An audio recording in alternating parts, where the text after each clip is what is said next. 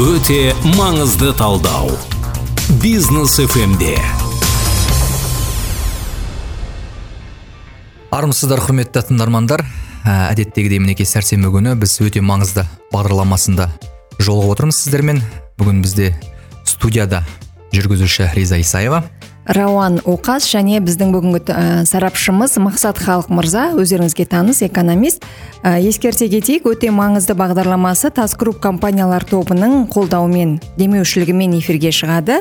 Сондықтан біздің өте маңызды хабарымызды ютубтан көріп бизнес фм kz сайтынан тыңдап және алматы қаласында 89 да алты радио толқынында ал астана қаласында 105 те төрт фм толқынында. Тыңдай аласыздар.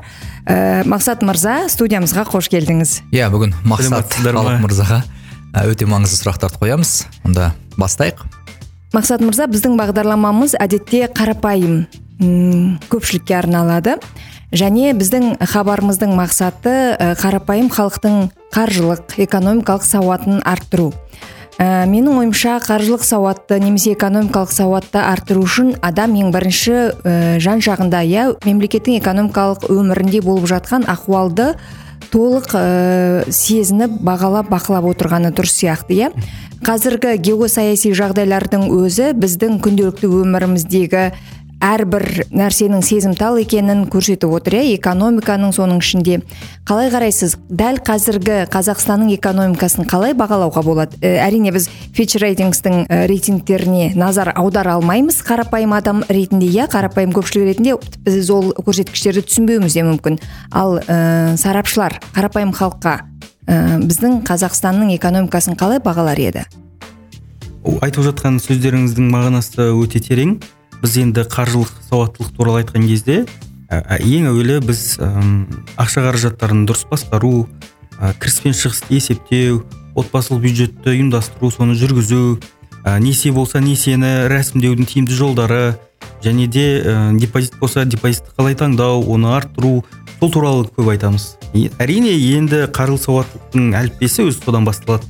Ал бірақ дей тұрғанмен кішкене тереңірек үңілетін болсақ ә, әрбір адамның әрбір отбасының қаржылық жағдайына әсер ететін ә, макроэкономикалық факторлар да болады. Макроэкономикалық фактор ол сырттан келетін әсерлер. Ол мемлекеттің өзінің ішкі саясаты болуы мүмкін. Ол елдегі қалыптасқан жағдайда болуы мүмкін. Әртүрлі уақиғалар болуы мүмкін әсер ететін. Одан да бөлек сыртқы факторлар да әсерін тигізеді. Ол ә, импорт пен экспорттың арасындағы төлем балансының мәселелері. Я болмаса ол ә, көрші елдерде геосаяси жағдайда болып жатқан жағдайлар ә, я болмаса жалпы әлемдегі қаржы жүйесіндегі тізбектіліктегі бір үлкен дағдарыстар орын алуы мүмкін. Осының барлығы түптеп келген кезде мемлекетке әсерін тигізеді. Ал мемлекеттегі қиындық жағдайлар әрбір отбасыға отанның қорғаушысы құраушысы болып табылатын әрбір отбасыға да қатты әсерін тигізеді. Сондықтан да біздің қаржылық сауаттылығымыз тек қана ә, әліппе дәрежесінде шектеліп қалмау керек. Біз барынша үнемі ізденісте болып қоғамдағы болып жатқан жағдайларды жіті қадағалап отырсақ онда біз өзіміздің қаржылық тұрақтылығымызды отбасымыздың тұрақтылығын қамтамасыз ете алатын боламыз. Ал енді жалпы экономикалық жағдайға байланысты айтатын болсақ экономикалық жағдай орташа деңгейінде. Мхм. Енді бағала баға, баға беретін болсақ ол орташа деп баға беруге болады. Ә, түсінікті болу үшін егер төрттен мысалға бес балдық шкаламен бағалайтын болсақ төрт минус дәрежесі мхм енді неге олай деп айтамыз? Ал ә, ресей экономикасында қазір тіптен қиын жағдайлар тап болып тұр. Оларды енді жаңағы өзіңіз айтқандай фич рейтингс бар мудис бар. Әлемдегі стандарт пурс сияқты үлкен рейтинг агенттіктер ол дефолттық жағдайда деп таныды. Ол екі деген бағада ғой. Кезде. бес пен бес деңгейінде салыстырғанда екі бағасында. Егер ол нөлдік дәрежеге түссе бітті ол мемлекет тіпті дефолт деп толық табылады тіпті шикізат. Ол иә банкротқа тіпті шикізаттар да оларды алмай алмайды әлемдегі әлемдегі әлем алдындағы халқының алдындағы әлеуметтік міндеттерін де тіпті орындай алмайтын жағдайға аха. Ол дефолт деген сөз мысалға ол өзінің зейнеткерлерінің зейнетақысын төлей алмай қалады. Ә, жаңағы мемлекет қызметкерлердің мұғалімдер мен дәрігерлердің жалақысы қатты кешіктірілетін болады. Осыны көрсетеді. Мхм. Қазір енді ресей тура ондай дәрежеге түсе қойған жоқ. Екі деп бағалап отырған себебім ол себебі жаңағы өзінің ішіндегі бар резервтері бар рубльдері бар әйтеуір жинақтаған. Сол арқылы халықтың жағдайына зиян келтірмеу үшін әрекет жасап жатыр. Дей тұрғанмен ресейге салынған санкциялар ол өз алдына бөлек ол қысқа мерзімде әсер еткендері бар және ұзақ мерзімде әлі де әсер ететін санкциялар бар. Және де ресей де құр қарап отырған жоқ олар да кері санкцияны жасаймыз деп өздерінше жаңағы теріс санкциялар жасап жатқаны бар. Күлкініштілері де бар ішінде жаңағы ә, ресейдің ақш президенті кіргізбейміз елімізге деген сияқты. Олар енді бір келейін деп жатқан жоқ деген сияқты оны мазақ болып жатыр. Бірақ та одан бөлек ә, біздің мемлекетімізге де кетіп жатқан жағдайлар бар. Біз бір экономикалық одақта болсақ та ә, бәрібір де бізге де біздің тарапқа да ресейдің күнделікті өткізіп отырған астық бар дән дақылдары бар. Соларды орта азия елдеріне қазақстанға сатпаймыз. Тамыздың соңына дейін деген шектеу қойды. Иә кешегі бір ғана қантқа қатысты иә. Қантты ә, ресей импортын тоқтатқан едік иә. Тоқтатамын деп ресей экспорттамаймын деп жариялап еді. Біздің елімізде қандай қантқа қатысты ә, бір ажиотаж туып кетті иә аяқ астынан. Енді ол жерде халықты да түсінуге болады. Азаматтарымыз бірден ұқты. Ресейдің көп бөлігі бізде енді қанттың көп бөлігі ресейден келеді екен шын мәнінде. Одан кейін екінші орында бар бразилия тұр. Онда ол жақтан алып келемін дегенше біраз уақыт. Жаңағы тапшылықтың орнын толтырамын дегенше қазір енді осындай жағдай деп бәрі барып басы, басы тағармағай қант алуға жүгірді. Мен осындай мәселелер енді ең қызығы мені таңғалдырып тұрғаны біз ресейден бүкіл гигиеналық заттарды мысалға иә тазарту құралдарын иә. ариэль дейтін жаңағы неше түрлі компаниялар бар ғой. Тұрмыстық. Тұрмыстық химия заттары иә. Бәрін сол ресейден тасымалдайды. Және де ол компаниялар негізі ресейдің компаниялары да емес. Бірақ та сол елде заводтарын құрған сол елде жүзеге асырған. Қазір енді ол жақтағы заводтарын тоқтатты. Ике болсын басқасы болсын кетіп жатыр барлығы. Мысалға кока коласы да басқасы да. Енді біз көріп отырмыз ә, олардың өзінде сол тауар жоқ тапшылықта ал енді оны біз ол жақтан тасымалдап отырған тіпті енді оны қайдан аламыз? Азаматтарымызда өте көп сұрақтар пайда болды. Не істеу керек? Бұл жерде енді иә белгілі дәрежеде осындай тауарларға запастан қорланғаннан ешқандай артықшылық енді кемшілігі жоқ ол. Былай айтқанда ол дұрыс дұрыс қадам. Алып қойыңыз егер де артық қаражатыңыз болса оның порошокты сіз екі айдан кейін болсын ол бәрібір қолданасыз. Сондықтан да ондайларды алып қоюға болады. Екі бір үш екі үш айдың арасында біздің мемлекетіміз жаңағы транзит арқылы басқа елдерден сол тауарды жеткізудің жаңағы логистикалық тізбегін орнатқанша бұл тауарларда біраз тапшылық орнай тұрады негізінде. Енді ә дегендегі біздің бір көргеніміз осы. Бірақ дей тұрғанмен ә, маңызды бір мәселелер де бар. Ол мысалға нанның да бағасы қымбаттап бастады иә? Yeah. сұрақ туындайды неге нан қымбаттау керек? Мхм. Бізде өзімізде ұн жоқ па сонда? Мхм. Ал шындап келсек қазақстан өзін өзі ұнмен 95 пайызға қамтамасыз етеді екен. Осы тұрғыда келгенде неге нанның бағасы қымбат? Өткенде осы астық саласымен айналысатын кәсіпкер азаматтармен тілдескенімізде олар айтты ресей мен украина ә, әлемдегі астықтың осы бидай экспортының отыз пайызын құрайды екен отыз пайызын құрағандықтан қазір енді көріп отырсыздар украинада мүлдем көктем шыққанмен де астықпен айналысатын жағдайда емес. Ал ресейдің жағдайында мінекей тыйым салып тастады шетелге шығармаймыз деген. Яғни астықтың бәрі алаңдап жатыр. Бидайдың бағасы әлемде өседі өседі иә. Және қазақ, қазақстан бұл жағдайда экспорт әлеуетін арттыруға тура келеді. Және мүмкін тіпті бізге күштеп салынуы мүмкін иә шетелдіктерден. Енді сұраныс біздің бидайға артуы мүмкін ғой. Иә.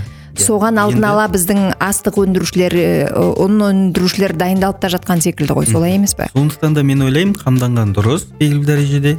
Ә, осы жағдайда ресей мысалға бізге үш миллион тоннадай астық қазақстанның өзіне жеткізіледі екен. Сондықтан былай қарасақ енді ол көп болып көрінуі мүмкін. Дей тұрғанмен біз экспортқа әлдеқайда көп мұнайды иә жаңағы бидайымыз сатады екен. Сондықтан да бізге де мүмкін экспортымызды онда шектеу керек болады. Болмаса біздің жаңа шаруаларымыз көбірек астық егу керек болады. Осындай дүниелерге баса мән беру керек. Бұл енді үкіметтің міндеті деп ойлаймын. Иә. Жаңағы ресейден келетін тауарлардың бүкіл картасын жасап қандай тауарлар бізге келеді және қандай тауарлар қазір уақытша келмейтін болады. Ресейден және сол тауарларға өзімізде шығарылатын болсақ сол сол компанияларға көбірек субсидия беріп ә, сол компаниялардағы өнімді өндіруді кеңейту керек өндірісін. Болмаса жаңағы ә, оны біз өндіре алмайтын болсақ сонда басқа өзге де елдерден сол тауарларды тасымалдаудың жеткізудің жолдарын қарастыру керек. Қазір басталып кетті көріп, көріп отырмыз. Самұрық қазынаның өкілдері әзірбайжанға барып әзірбайжан арқылы каспий арқылы әзірбайжан грузия арқылы европаға тасымалдау ол жақтан бері қарай логистикалық тізбектерді қамтамасыз ету түркиямен қарым қатынас орнату деген сияқты әртүрлі жолдарын қарастырып жатыр. Енді әм, бұл енді тез арада шешіле кететін дүние емес. Сондықтан да иә белгілі дәрежеде бұл қазіргі болып жатқан жағдайдың өзі біздің мемлекетімізге теріс те болса әсерлері болады. Қандай да бір тауарлардың тапшылығы да байқалуы мүмкін. Сондықтан да бізде азаматтарымыз психологиялық түрде үлкен бір депрессияға ұшырап кетпей ойбай енді бәрі құритын болды деген Иә. сияқты байбаламға дүрмекке салмай осы жерде ақылмен ойланып біз не істей аламыз қандай үлес қоса аламыз? Қай жерде біз өзіндік бір үлесімізді қоса аламыз осындай еліміздегі азық түлік қауіп- қауіпсіздігін қамтамасыз етуде қандай қадамдар жасалғаны дұрыс деген сияқты осындай ә, кездесулер эксперттік кездесулер ойлар айтсақ меніңше біраз дүниенің алдын ала аламыз. Иә мақсат мырза енді сөзіңіз аузыңызда. Ә, сіз жалпы осы журналистерге біздің әріптестерімізге өте көп сұхбат бересіз. Кез келген экономикалық тақырыпқа байланысты сіздің ә, пікіріңізді алып жатады. Осы жақында ғана сіз ә, айтқан екенсіз. Мына жалпы м, біз қазір мойындау керек ә, суға кеткен тал қармайдының күйін кешіп отырмыз депсіз. Бұл теңге бағамы мен жаңа баспана мәселесіне байланысты айтқаныңыз яғни бізді енді тыңдармандарды көп толғандыратын осы мәселелер ғой. Осы жөнінде де айта кетсеңіз. Иә бірден айтайық. Қазір баспана бағасы шарықтай бастады. Оған енді ең бірінші әсер еткен фактор ол теңгеміздің әлсіреуі болып отыр. А, сондықтан да қазір әрбір салынып жатқан шаршы метрдің құнына осы құрылыс компаниялары бұл тәуекелдің бәрін ескеріп жатыр. Өйткені шетелден біз көп құрылыс материалдарын тасимыз.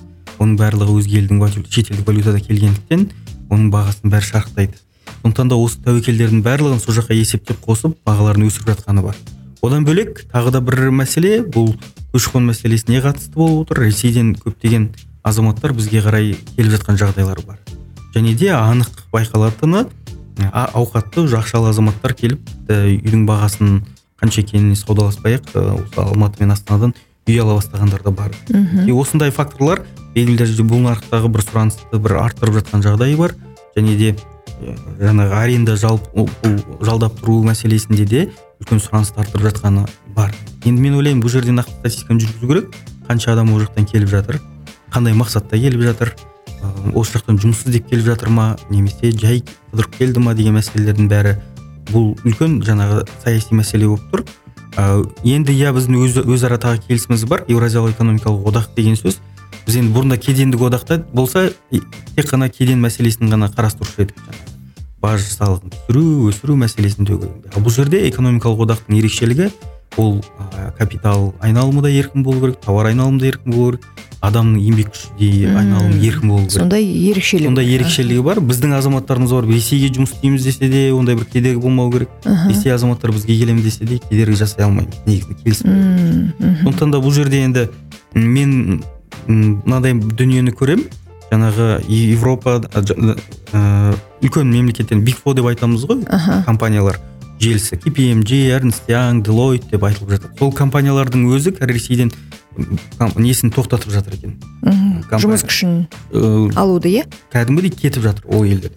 Сонда жаңағы KPMG мен Ernst Youngның өзінде тоғыз мың адам жұмыс жасайды екен. Аха. Бәрі білікті аудиторлар қаржыгерлер өте Мм, соның ішінде қазақстан азаматтары да бар жұмыс істейтін. Мхм. Кәдімгі өзіміздің қара көздер де бар сондықтан мен ойлаймын міне сондай мамандар кадрлар бізге таз тапшы қазір елімізде ондай кадрларды тартып алу керек. Барынша өзімізде орналастыруға мүмкіндік жасау керек деп есептеймін. Ал енді ә, жаңағы жұмыс категориясын егер бөлетін болсақ мынау ә, техникалық персонал дейміз. Ә, жалпы жұмысшылар мынау мысалы макдональдс жабылды ол жақта KFC жабылды бәрі қаншама желілерде жұмыссыз адамдар қалды. Олар енді егер бас сауғалап бізге келіп жұмыс істеп жатса жоқ айту керек. Кешіріңіз біздің өзімізде жұмыссыз халқымыз көп. Сондықтан да біз сіздерді қабылдай алмаймыз деген мәселені айқын айту керекпіз деп ойлаймын. Өйткені бұл жерде ә, ресей үкіметі де еуразиялық экономикалық адай аяс болсақ та кейбір тауарларды бізге шығаруға да тыйым салып неге біз осындай бір ә, қауіпті бізде өзіміздің экономикалық қауіпсіздік негізінде ойларымызды айқын жетуіміз керекпіз. Сексен бес пайызын ресей құрап отыр. Сондықтан да 85 пайыз бізге келу керек табыс. Деген талапты қойып отыр да. Және де ә, евразиялық экономикалық комиссия құрылған. Сол комиссияның делегаттары әр мемлекеттен құрылған кезде 85 пайыз жуық делегацияны біз беруіміз керек. Өйткені экономиканың көп бөлігін біз алып отырмыз. Позиция бұл ар жағы саясатқа байланысты болып отыр да. Сонда қайдағы экономикалық теңдіктер қайда кетті? Ә, бұл жерде өте көп мәселелер бар деп ойлаймын меніңше. Әлде де талқылайтын көтеретін. Сондықтан да бәрібір де ә, ішкі мүдделер ойлану ойлану керек. Қазір енді бұрында біз интеграция деген ол трендте болатын. Елдер бірігу керек еуропалық одақ бірігіп алды ана жақта асеан бар магатэ бар нафта бар бәрі бірігіп бірігіп алып жұмыс жасап жатыр. Бізде еуразиялық экономикалық одақ құрайық деген позицияны мен қолдадым. Ой дұрыс былай қарасаңыз иә бірлесіп тарихи бір көршілес елдеріміз экономикаларымыз ұқсайды бірлесіп жұмыс жасайық деген. Бірақ бірлесіп жұмыс жасау деген сөз ол өзге сол одақтың басқа мүше елдерін экономикасын құрту керек деген сөз емес. Мхм. Сондай. Менің ойым. Енді терең мәселелер айтып кеттік қазір қарапайым сұрақтарға келейік. Ә, жалпы сіз енді қазір жағдай тұрақсыз және көпшілікке айтыпсыз қазір несие алатын уақыт емес. Осыны тарқатсаңыз. Қазір несие алатын уақыт емес. Себебі базалық пайыздық мөлшерлеме бар ұлттық банктің бекітетін ол көтерілді. Қазір он үш жарым пайыз базалық пайыздық мөлшерлеме ол бүкіл басқа екінші деңгейлі банктердің несиелеріне тікелей әсерін тигізеді. Ол пайыздар да өседі. Қазір енді біз көріп отырмыз ә, рассрочка деген ұғымдың бәрін тоқтатты. Банктер енді бөліп төлеуді де бермейді. Ипотекалық несиелердің өзін көп банктер тоқтатып жатыр. Кейбір банктердің өзі әрең дегенде береді. Жоқ дегенде 17-18 пайыз сұрайды. Ал енді ондай несиені кім алады? Ондай несиені алу жалпы ақылға сыймайды. Өйткені ә, жақында ғана бір досым айтып отыр мен алдым дейді. Сондай 17 пайызбен несиені алуға тура келді дейді. Өйткені үй ұнады деді алып жатқан үй ұнады деді. Жиырма миллион алған. Енді м, осы 20 миллионды қайтарады. Сонда қайтарған кезде үстінен 40 миллион береді да сонда жаңағы 20 миллион алып 60 миллион берген кезде өзіңіз ойлансаңызшы енді қалай ондай несиені алуға болады? Жалпы. Сондықтан да бұл жерде менің ойымша қазір несие алатын уақыт емес. Әрине м, ипотекалық несиеге келген кезде егер де сіздің тұрғын үй құрылыс жинақ банкінде жинап жүрген депозитіңіз болса онда ол жердегі шарттар жақсы. Мысалы сіз үш жыл бойы жинайсыз содан кейін сондай келісілген уәде етілген пайыздармен сізге төмендетілген несиелер беріледі. Ондай несиеге рәсімдей беруге болады. Мхм. А тағы да ол сіз алып жатқан үй ұнаса сізге сіздің жаңағы бағасы болсын жалпы сапасы болсын ұнаған жағдайда иә. Ал басқа жағдайда егер ол сіздің депозиттегі ақшаңыз жетпей қалса сіз тағы да барып үстінен қосымша тағы бір банктен кредит алсаңыз онда ол мүлдем дұрыс емес. Мхм. Өйткені қазір гсв деп айтамыз годовая эффективная ставка вознаграждения. Жаңағы эффек- эффективті тиімді пайыз мөлшерлеме жылда. Сол қазір банктерде уже елу төрт елу бес пайызға дейін. Мүлде қатты. жылына Иә, иә. сіз мысалға үстінен бір екі үш миллион теңге ғана жетпей тұр деп сол екі үш миллион теңгені тұтынушылық потребительский кредит ретінде ала салуыңыз мүмкін. Бірақ оны сізге банк мінекей миллион теңгеңіз бір, жылдан бір жылдың үстіне сразу уже елу төрт мың бес жүз қырық мың теңге қосып береді. Ал үш жылға есептеген кезде ол бір жарым миллион. иә иә иә. үстінен сіз сондай қаражатты төлеуге тура келесіз. Сондықтан да бұл мәселе меніңше м, дұрыс емес. Қазір несие алатын уақыт емес мүлдем. Ал енді ақша жинайтын уақыт деп иә, тұрсыз ғой. ақша жинайтын уақыт енді былай қараған кезде өйткені банктер пайыздарын депозит пайыздарын көтерді. Теңгемен жинасаңыз да доллармен жинасаңыз да басқа бағытта да бұл қазір өзін өзі ақтайды теңгемен жинайтын болсаңыз ыыы банктер қазір он бес пайызға дейін депозит сыйақы береді. Одан кейін мемлекет те тағы уәде етіп отыр. Үстінен тағы он пайыз қосып береміз сонда жиырма бес пайызға сіз өсіріп алайын деп тұрсыз өзіңіз сонда қазір тәуекелге баратын уақыт емес қой иә мейлі кез келген мейлі ол ипотека болсын мейлі ол қор нарығы болсын мейлі ол ә, басқа несие болсын қарапайым. Иә қор нарығында демекші қор нарығында қазір тұрақсыздықтар өте көп.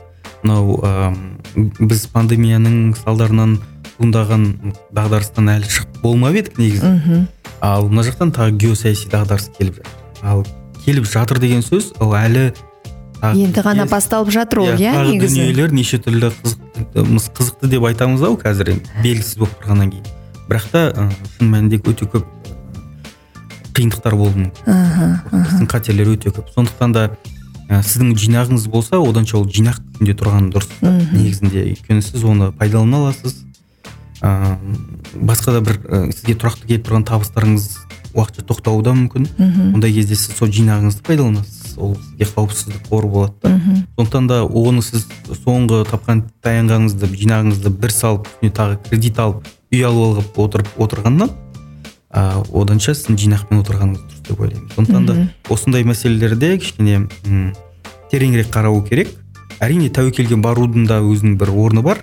Егер де ол үй жаңағы сіз үй ұнап тұрған үй болса бағасы келісіліп тұрса жақсы. және сіздің жаңағы отбасы банкіндегі жинаған қаражатыңыз жеткілікті болып тұрса онда тәуекел жасай беріңіз. Ал басқа жағдайларда жоқ. Мхм. Менің ойымша бара бара ә, адамдарға қалада тұру тиімсіз бола бастайтын сияқты ғой мына түрімен иә? Мүмкін адамдар ауылға барып ауыл шаруашылығымен айналысып егін өсіріп мал бағып дегендей бұрынғы бір ата кәсіпке оралатын сияқтымыз ғой қалай ойлайсыз? Солай болса тіптен жақсы болады деп ойлаймын. Өйткені бізде мынау қазір олигархия тобының бәрі шетінен ұсталып бастады ғой. Ең қызығы сол ауылдағы шұрайлы жерлердің бәрін алып алып қойған ғой солар. Иә, иә. енді мен ойлаймын уақыт келді соны елге беру керек сол. Сол жердегі елді мекен халқы сол жердің қызығын көру керек. Сол кезде ауыл шаруашылығы да дамиды азаматтарымыз мал ұстай бастайды сол жерде. Әйтеуір м, кәдімгідей қаладағы азаматқа қарағанда әлдеқайда пайдалы жаңағы дүниелерді жасай алатын. Мхм мхм. Бізде жаңағы бай адамдар мен кедей адамдардың арасында әлеуметтік теңсіздік қазір өте жоғары. Қаңтар уақиғасы да соны көрсетті. Халықтың арасында шиеленіс болмау үшін әділдік болу үшін мемлекет осындай қадам жасау керек ойлаймын. мхм. Көп рахмет мақсат мырза. Ә, біз өте көп мәселелердің басын бүгін ә, ашып айтқан сияқтымыз. Иә біздің қымбатты көрермендер үшін де тыңдармандар үшін де аса пайдалы ақпарат бердіңіз деп ойлаймын. Ә, сіздің хабарымызға келгеніңізге көп көп рахмет. Бұл Иә. әлі бір ғана шақыруымыз әлі талай келіп талай мәселені бірге талқылаймыз деген ойдамыз. Ә, өйткені бізде енді қазақ тілінде дәл осылай бүкіл экономикалық жаңалықтарға мәселелерге қатысты өзінің пікірлерін айтып жүрген санаулы азаматтарымыз бар соның терең бірі. сараптама жасап бүгін иә студиямызда болды сізге алғыс білдіреміз. Алдағы уақытта эфирде қайта сізбен қауышамыз деген сенімдеміз. Мхм. Құрметті тыңдарман иә осыменен біздің ә, эфиріміз өз уақытысына жеткен екен тәмамдалды. Өте маңызды хабар әр сәрсенбінің 17-20-да бизнес фм арнасын қосуды ұмытпаңыздар аха.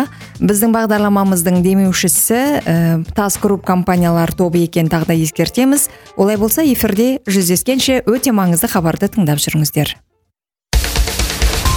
Өте маңызды талдау. Бизнес фмде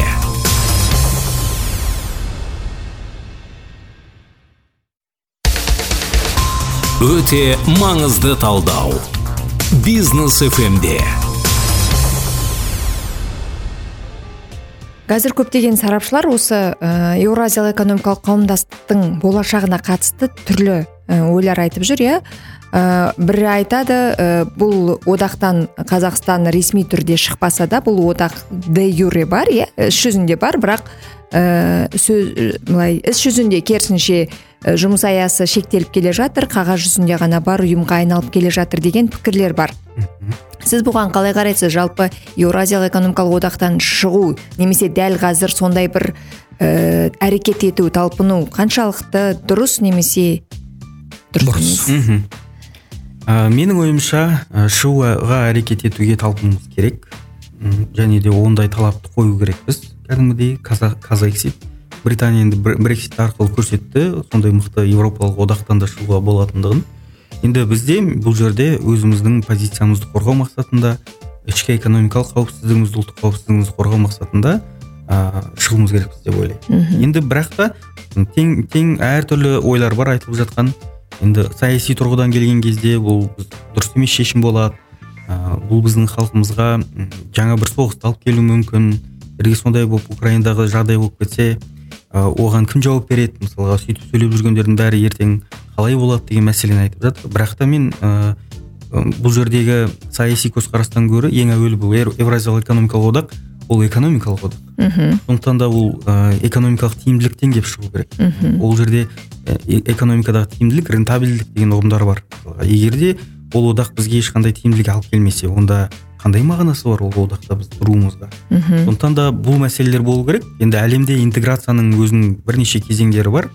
Ә, мысалы халықаралық экономиканың егер курс ретінде терең үңілетін болсақ бұл жерде айтылады бес кезеңнен тұрады екен интеграция. Мхм мхм ең алғашқы кезеңде ол мемлекеттер өзара достық келісімдерге қол қояды меморандумдарға бірлесіп жұмыс істейміз осындай мәңгі көршіміз деген сияқты. Ал екінші кезеңде ол ә, кедендік одақ жүзеге асады. Яғни бүкіл тауарлы айналым процесіне мейлінше еркіндік беру екі жақтан бір тауарлар өтіп жатса өте пай- аз пайызбен өткізу осындай мәселелер қолданса үшінші кезеңде экономикалық одақ құрылады жаңағы ы, мен айтқандай ы, жаңағы капитал айналымы адамдардың айналымы басқасының бәрі еркін болу керек деген процесте. Ал енді төртінші кезекте ортақ валюта түседі. Мм. Сондықтан да бұл келесі қадам егер де біз қала берсек ол орта ортақ валюта. Алып келеді иә? Алып келеді. Мхм. Қазір енді біз осы ортақ валюта темасын біздің үкімет тарапы ондай күн тәртібінде тұрған жоқ деп айтқанмен ол келесі қадам сол екені түсінікті да. Ол бір бір жерден әр жерден ондай ой түсінік айтылып та қалып жатыр. Мм. Қазірдің өзінде мысалға осы евразиялық экономикалық одақ пен қытай арасында ортақ валюта жасаймыз деген бір ұсыныс шықты. Бұл, бұл бұның өзі нені көрсетеді? Ол қазақстанмен ақылдасайық деп тұрған жоқ. Мхм. Біз евразиялық экономикалық комиссия шешеміз болды деп отыр да. Мм. Сондықтан да мен ойлаймын бұл бұл жерде нақты позициялар айтылу керек. Біздің оған ешқандай қатысымыз жоқ біз келісім берген жоқпыз. Қытаймен ортақ валюта былай тұрсын біз евразиялық экономикалық одақтың өзінің валютасына да қарсымыз. Сондықтан да ол темалар айтылуы мүмкін бірақ біз ондай қад- қадамға қарай жүрмеуіміз керекпіз деп ойлаймын. Өйткені ол жерде уже біз көп тәуелсіздігімізден айырыла бастаймыз. Экономикалық тұрғыда иә? көп нұқсан келеді. Мхм ол орталық банкі қай жерде тұратын болады ол қай жерде басылып шығарылатын болады ыыы және де бізге керекті қаражат керек болған кезде біз қаншалықты қалай оны сұрата аламыз ертең? Содан кейін осындай бір өзінің ә, салдарлары болады. Сондықтан да ә, бұл мәселеге жоқ деп бірден кесіп тұрып ә, қарсы шығуымыз керекпіз деп ай- ойлаймын. Мен менің көзқарасымда. Және де ә, интеграцияның ең соңғы жаңа бесінші этапы ол уже ортақ парламент ортақ үкімет деген дүниелерге сондықтан да ол осы шекті ара жікті нақты айту керек. Болды деген мәселені айту керек. Болмаса ә, эксит мәселесі көтерілсе айтылу керек. Қандай мәселелер? Ә, экономикалық тұрғыдағы біздің қазақстанның ешқандай жерде пайда албай, алмай отырғандығы. Мхм. Ы, егер де жалпы пайда алып отыр ма қазақстан осы Осы- еуразиялық экономикалық одақтан? Иә осы стандарды сөйлесек мысалға өткен жылдың өзінде мен бір сұхбат бергенім бар. Сонда соңғы 5 жылдың статистикасын алдым 2015 пен 20 жылдың аралығында. Қаншама ә, тауар айналымы болды. Мхм. Сол кезде қазақстанның сол евразиялық экономикалық одақ елдеріне сатқан тауарлары мен ол одақ ел, елдерінен сатып алған тауарлары бар. Мхм. Сол екеуінің ара айырмасында минус 44 миллиард доллар. Сонда біздің пайдамызға емес. иә бес жылда ә, елден минус 44 миллиард доллар кетті деген сөз. Яғни біз ол жерде айқын ұтылып отырмыз. Енді өткен жылғы статистиканың өзіне қарайық. Біздің жаңағы өзге ұлт жаңағы евразиялық экономикалық одақтағы белоруссия қырғызстан басқа елдермен емес тура ресейдің өзімен сауда қарым қатынасымыз 23 миллиард долларға жеттік деп біз қуанып жатырмыз айтып жатырмыз. Екі ел өте сауда қарым қатынасын күшті жасап жатыр деп. Бірақ та енді статистикаға қарайық біз ол жаққа небәрі 6 миллиард долларға тауар өткізгенбіз. Ал ол жақтан біз 18 миллиард долларға жуық қаражатты кіргізгенбіз. Қаражат емес тауарлар сондай құнда енді екі ә, айырманы қараңыз минус 12 миллиард доллар. Бір жылдың ішінде біз ресейге 12 миллиард долларымызды беріп қойып отырмыз. Былай айтқанда. Ол ақша ол еліміздің ішінде де қалуы мүмкін еді. Мхм. Былай айтқан кезде. Елдегі басқа да мәселелерді шешуге оны жұмылдыруға болады яғни біздің өзіміздің ұлттық қорымыздың көп бөлігі долларлармен тұр. Және де ол қаражаттың бар көлі- көлеміміз долларлармен ресейге жіберіп отырмыз. Мхм. Мінекей осындай процестерге қараған кезде егер де қазақстан осылай ұтыла беретін болса мысалы әр жыл сайын 12 миллиард доллардан онда біздің ұлттық қорымызға жуық қаражат қазір 54 миллиард доллар. Мхм. Онда бір аталған төрт жарым бес жылдың ішінде бұл қаражатымызды тұтамайды Мм. сондықтан ә, бәрі ұлттық мәселесі тұр. Ұлттық, Ұлттық мүдде тұр. ұлттық қауіпсіздік тұр экономикалық қауіпсіздік тұр. Біз ым, бәрібір егер елді ойласақ онда бұл да құр- құрдымға кететін жол болып тұр. Мхм. Сондықтан да былай айтқан кезде бұл мәселені айқын көрсету керек айту керек. Онда бізге тиімді болу керек. Демек егер біз бір жылда 12 миллиард долларға ұтылып отырсақ онда менің ойымша бұған дейінгі жасалған келісім шарттар договорлардың бәрі қате жасалған. Қазақстандық мүдде ол жерде мүлдем мүлдем орындалмаған көтерілмеген. Сондықтан да мен ойлаймын ыыы осы евразиялық экономикалық комиссия аясындағы мәселеге қайтадан осы мәселе көтеріліп айтылу керек. Ыыы неге ол договорлардың бәрін қайтып қарап шығу керек? Менің ойымша. Қандай келісімшарттар жасалды? Ыыы қандай бізде өзіміздің отандық өнімді қорғаудың әдіс тәсілдері қарастырылды? Ы осы мәселелер өте маңызды. Біз мысалға мынау ы бір утилизбордың төңірегінде де өткенде бір шу болып біраз не болды ғой? Мхм сонда түбінде келген кезде осы евразиялық экономикалық комиссияның шешімдеріне келіп бір ақ тірелді да утилизборды қатты түсіре алмауының себебі де сол болды. Шетелден қандай да бір көлік келсе тойота келсін ана жақтан мерседес келсін онда жаңағы салық төленеді. Мхм. Сол салықтың сексен пайызы сексен бес пайызы и ресейдің мемлекетіне бөлінеді қалғандарын қалған евразиялық мемлекеттер бөліседі сол сұрақ туындайды. Біздің қазақстанға келген көліктің көп көлік салығын неге біз ресейге беру керек? Мхм. Ал ы, деген сұрақты қойсақ олар айтады осы ы, евразиялық экономикалық одақ елдерінің жалпы ішкі өніміне қараймыз.